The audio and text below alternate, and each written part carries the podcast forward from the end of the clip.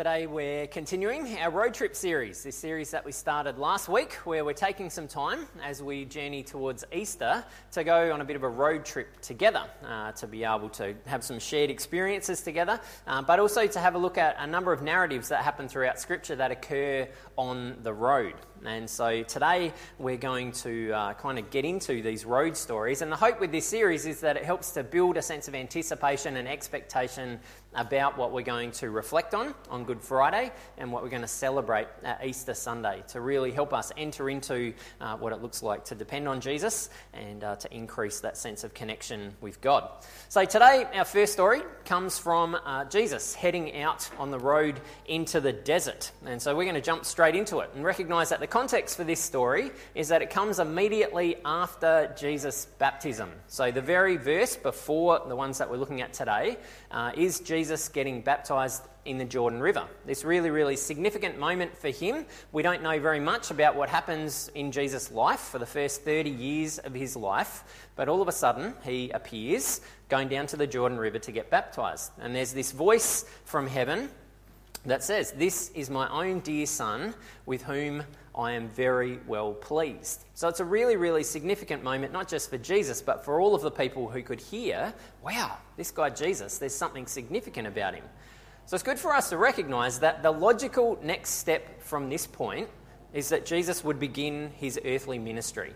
Surely after that, you would take the momentum, you would go and start talking to people about who God is and about why you came and the whole purpose in why Jesus was here and yet we see the exact opposite happens. After that really significant high experience that Jesus has, he's taken out into the wilderness and into the desert. And so that's where we pick the story up today in Matthew chapter uh, 4, verse 1, which says Then the Spirit led Jesus into the desert to be tempted by the devil. So we have this mysterious figure who appears on the scene while Jesus is out in the desert, whose name is the devil. We'll also see through this passage that he's also called Satan, and those two words are used interchangeably throughout Scripture. Both of them uh, mean in different ways a couple of things that really help us to understand the character of this person that we call the devil. He is understood as the enemy, as the slanderer, as the accuser. That's really what his focus is. We believe that all of us were created to live in a full, complete relationship with God and to experience his best. And this character, the devil, the Satan, the accuser, the enemy, wants to drag us away from that as often as possible. Throughout Scripture, we see him using a whole bunch of different strategies to just take people away from what God's best is.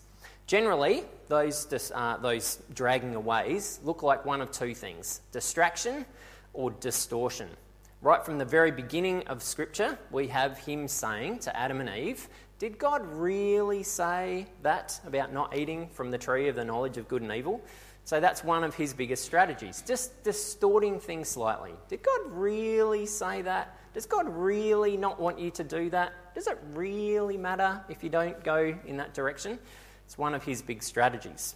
But the other one that I think he uses more than ever today is distraction. To just turn our attention away from God and get us focused on other things. Because if he can do that and have our attention diverted away from God, then he's kind of done his job.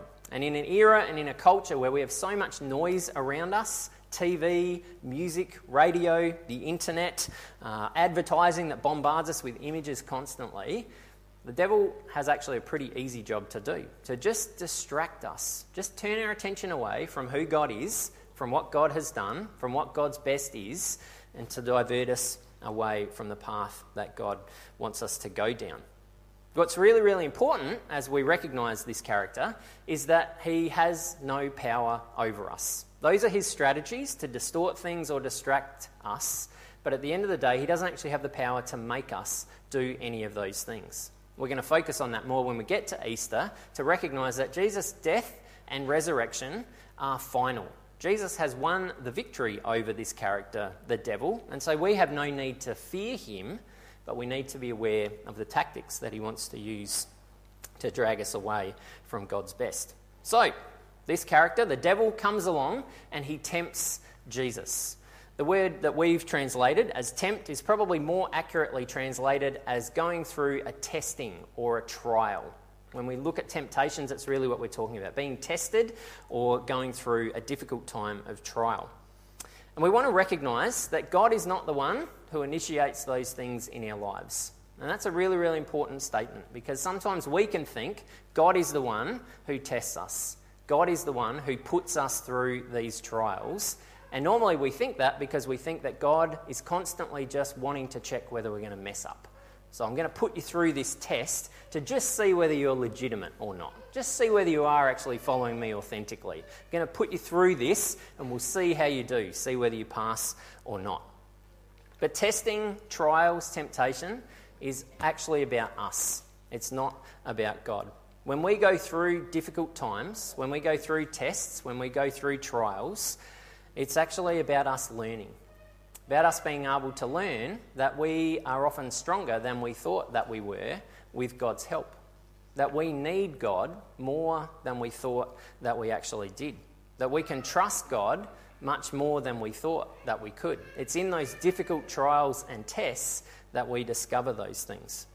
It's similar to when we're kids. We all need to grow up by going through difficult times. And if we never go through any difficult times, we don't discover the things that we need to discover about how to live life. However, God isn't the one who initiates those things. God isn't the one who forces those things on us. That would be like a parent intentionally putting their kid into a difficult situation to say, let's just see how you do with this. And no parent would do that. So, why would the God who is the God of love do that to us either? However, God does allow us to go through these things. And so that's the really important distinction to hold on to here. God doesn't initiate these things, God doesn't force them on us, but God allows us to go through trials, to go through difficult times, so that we can learn more about Him and so that we can learn more about ourselves. So that's the context for what Jesus goes through. This character, the devil, appears on the scene to test him, to put him through some trials that are about distractions and distortions. And Jesus goes through these times of trial to be able to discover the choices that he's going to make ultimately about where that leads him, about his dedication and his commitment to what God has called him to do. So, in verse 2, we kind of take a step backwards and read that after spending 40 days and 40 nights without food, Jesus was hungry. This is probably one of the most obvious verses in all of Scripture. After 40 days and 40 nights without eating anything, guess what? Jesus was hungry. wow, what a shocking revelation. I know for some of us, if we go 40 minutes without food, we are really, really hungry. But it is important for us to understand how Jesus is feeling in this moment. Just think about it 40 days and 40 nights without any food. I suspect Jesus was probably a little bit more than hungry. Jesus would have been starving. Jesus would have been feeling so weak, so vulnerable. And it's in that context that the devil comes and puts him through all of these tests. And the key question that we're going to see as we look at all the different ways in which the devil comes at him is really this question of dependence. It's a question for Jesus to work through to say, Am I going to choose to depend on God and His power and His strength, or am I going to choose to depend on myself and what I can do? So in verse 3, the devil comes to Jesus and says, If you're God's son, order these stones to turn into bread. Now, this word if is one that we can interpret a couple of ways. The incorrect way to interpret that is that Satan's kind of asking a bit of a question here. If you're God's son, I don't know whether you're God's son or not, but if you are, then maybe you'd like to do this.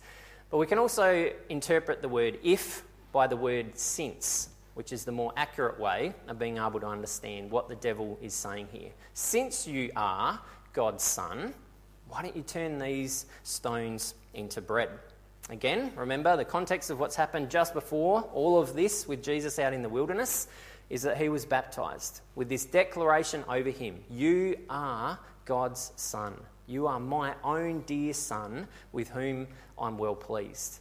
And so the devil comes along and just kind of says, Well, since you're God's son, since God's so well pleased with you, why don't you use that for your own benefit? You must be really, really hungry. So, why don't you just turn these stones into bread? You're God's son. You can do this. It'll be really, really easy for you.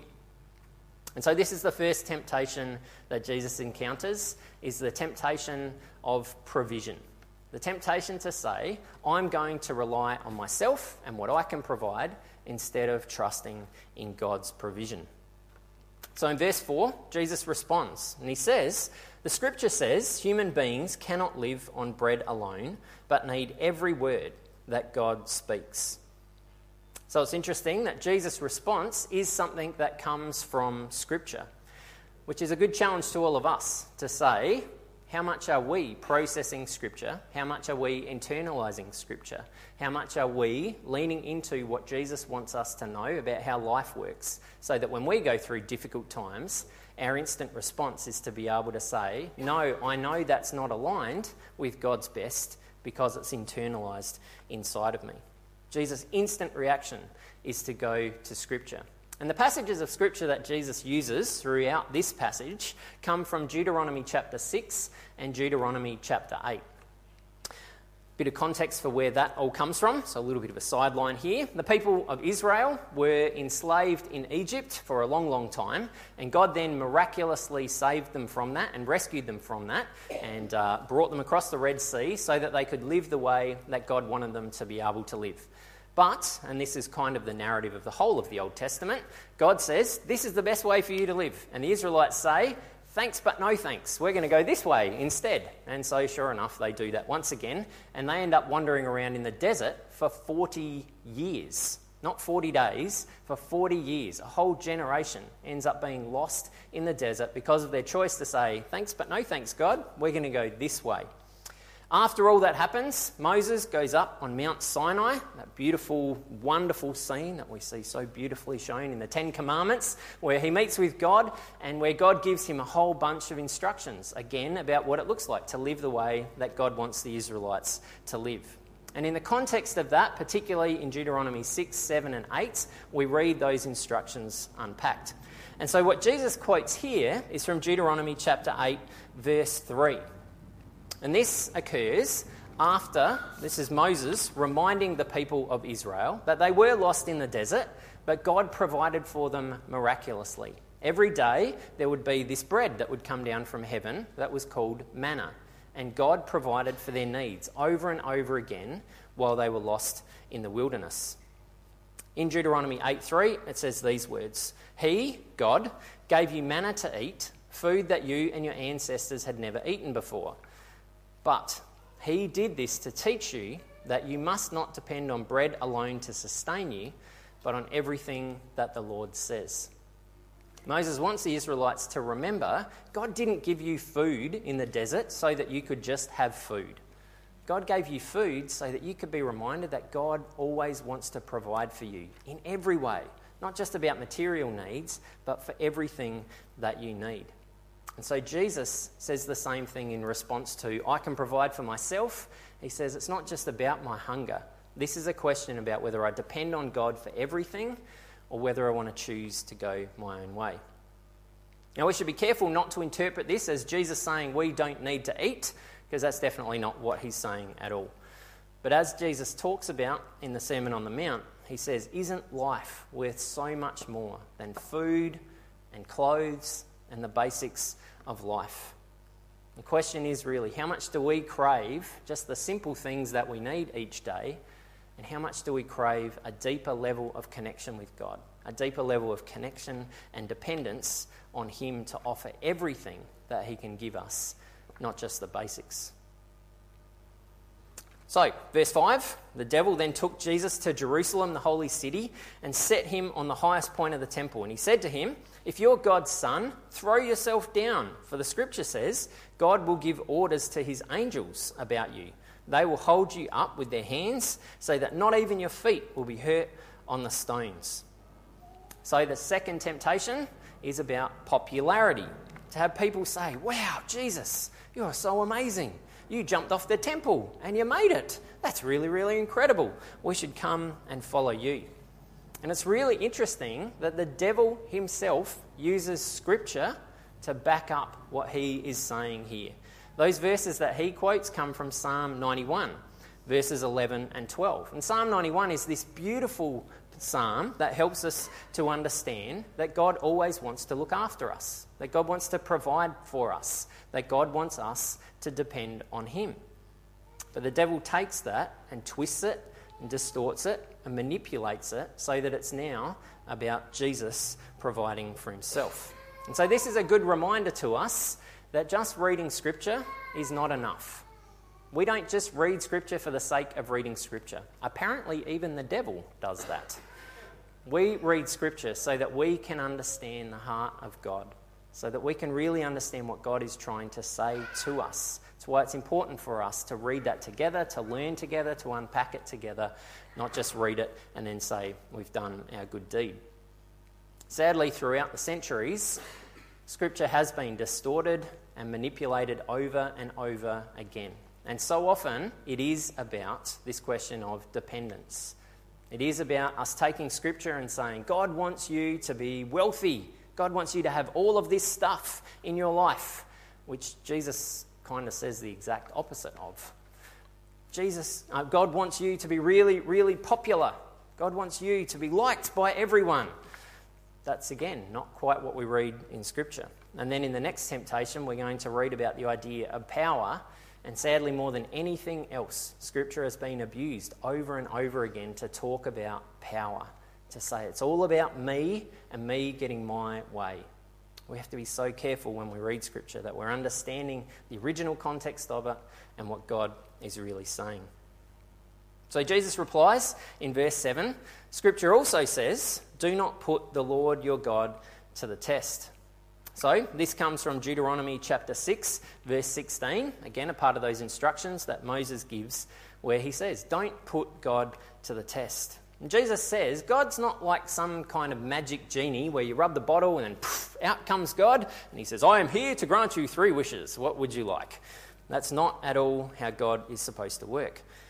And in particular, Jesus is challenging the idea that it's okay for us to make really dumb decisions and then say, God, bail me out of this. I messed up. Fix it for me.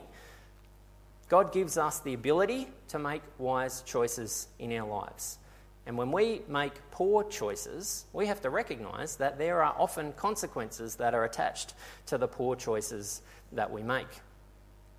It really comes down to motive. Again, the devil takes this beautiful piece of scripture that says we can depend and rely on God's protection in any scenario and turns it into a party trick where Jesus can jump off the temple, have God come in and save him, and then have people say, Wow, Jesus, you're amazing.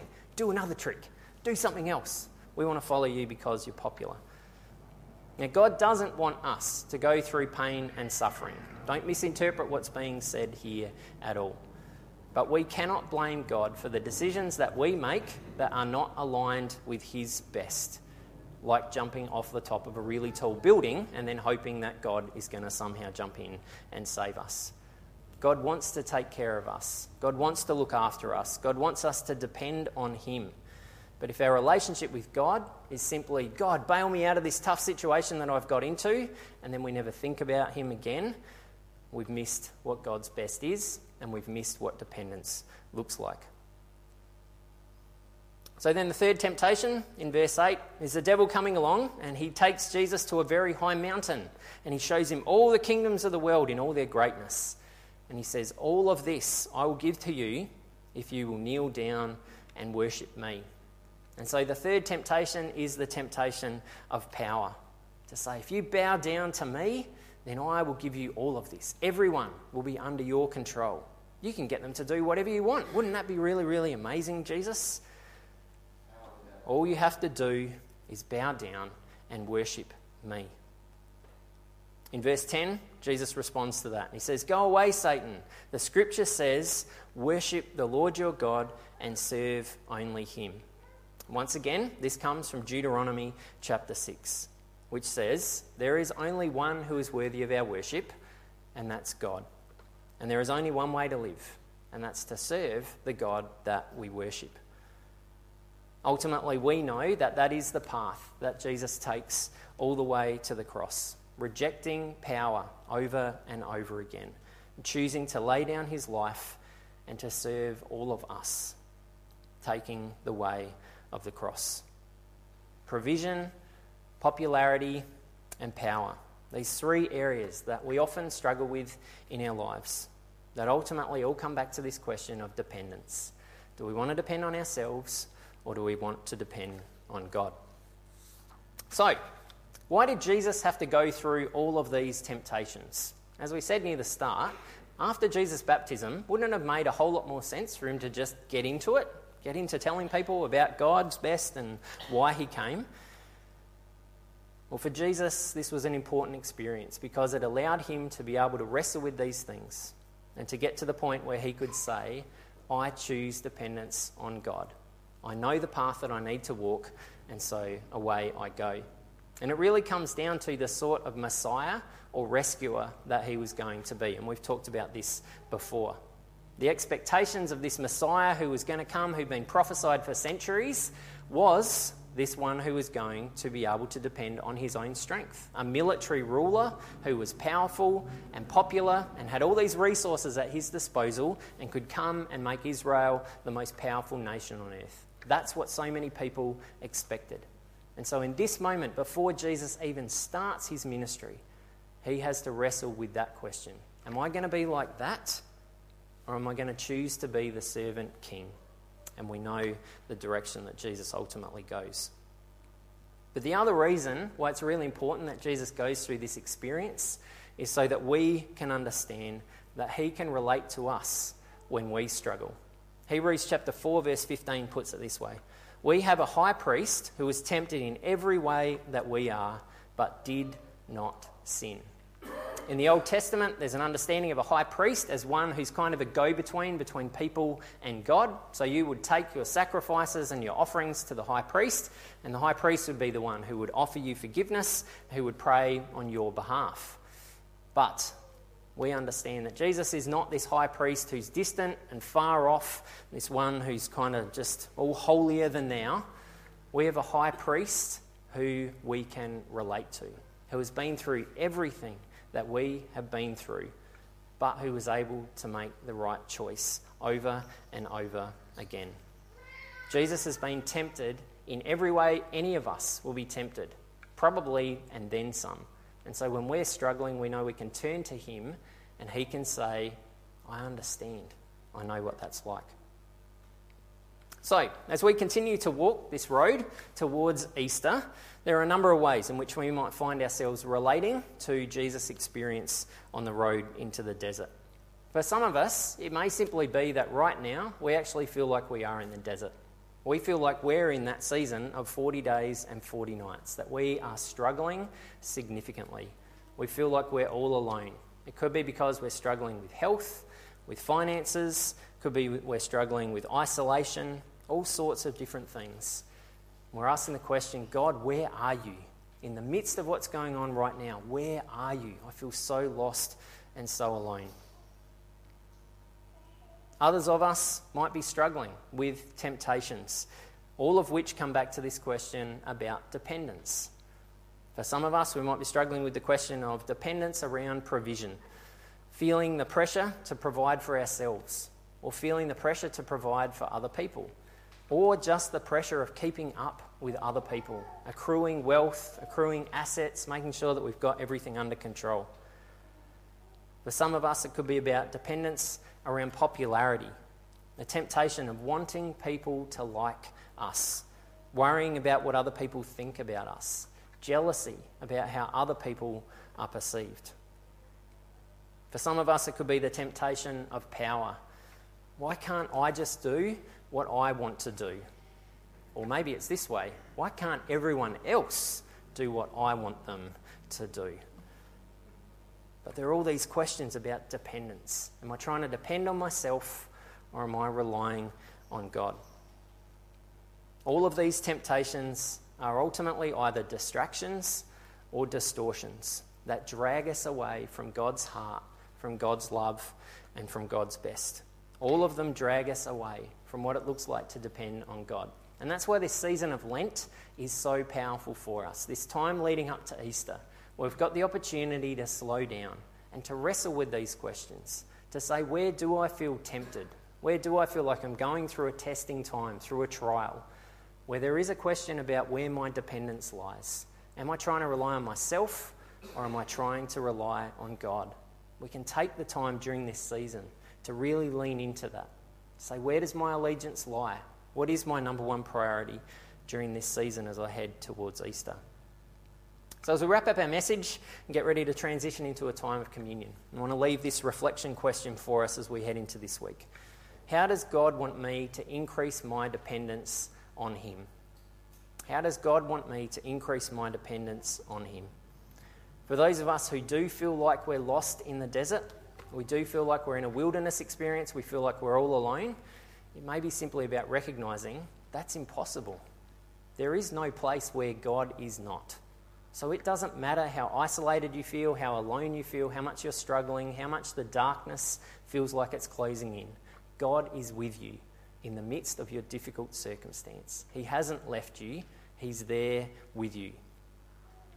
For those of us who are struggling with temptations, we need to recognize the question that's really being asked What am I depending on? Is it myself? Is it material stuff? Is it these other things that I'm going to? Or is it God? For some of us, it simply could be the challenge about saying, Do I know Scripture well enough? Do I know Jesus' heart and Jesus' teaching well enough to be able to push back about stuff that's not God's best?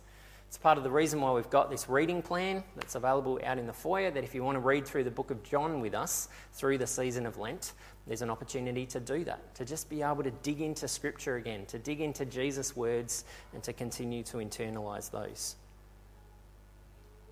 It could also be about just recognizing that if we are going through a difficult time, Jesus actually understands. Whatever we're going through, Jesus has been there. He's faced it, and He's come out the other side strong. So, whatever the difficult times are we're going through, Jesus gets it. He's there with you in the midst of your difficult circumstances. So, as we continue on our journey through Lent, it's one of the questions for us to wrestle with. How can we increase that sense of dependence on God, reliance on God, because He wants to be there to provide for us, to protect us in every single way. So let's continue to lean into that and to learn from that. Let's pray.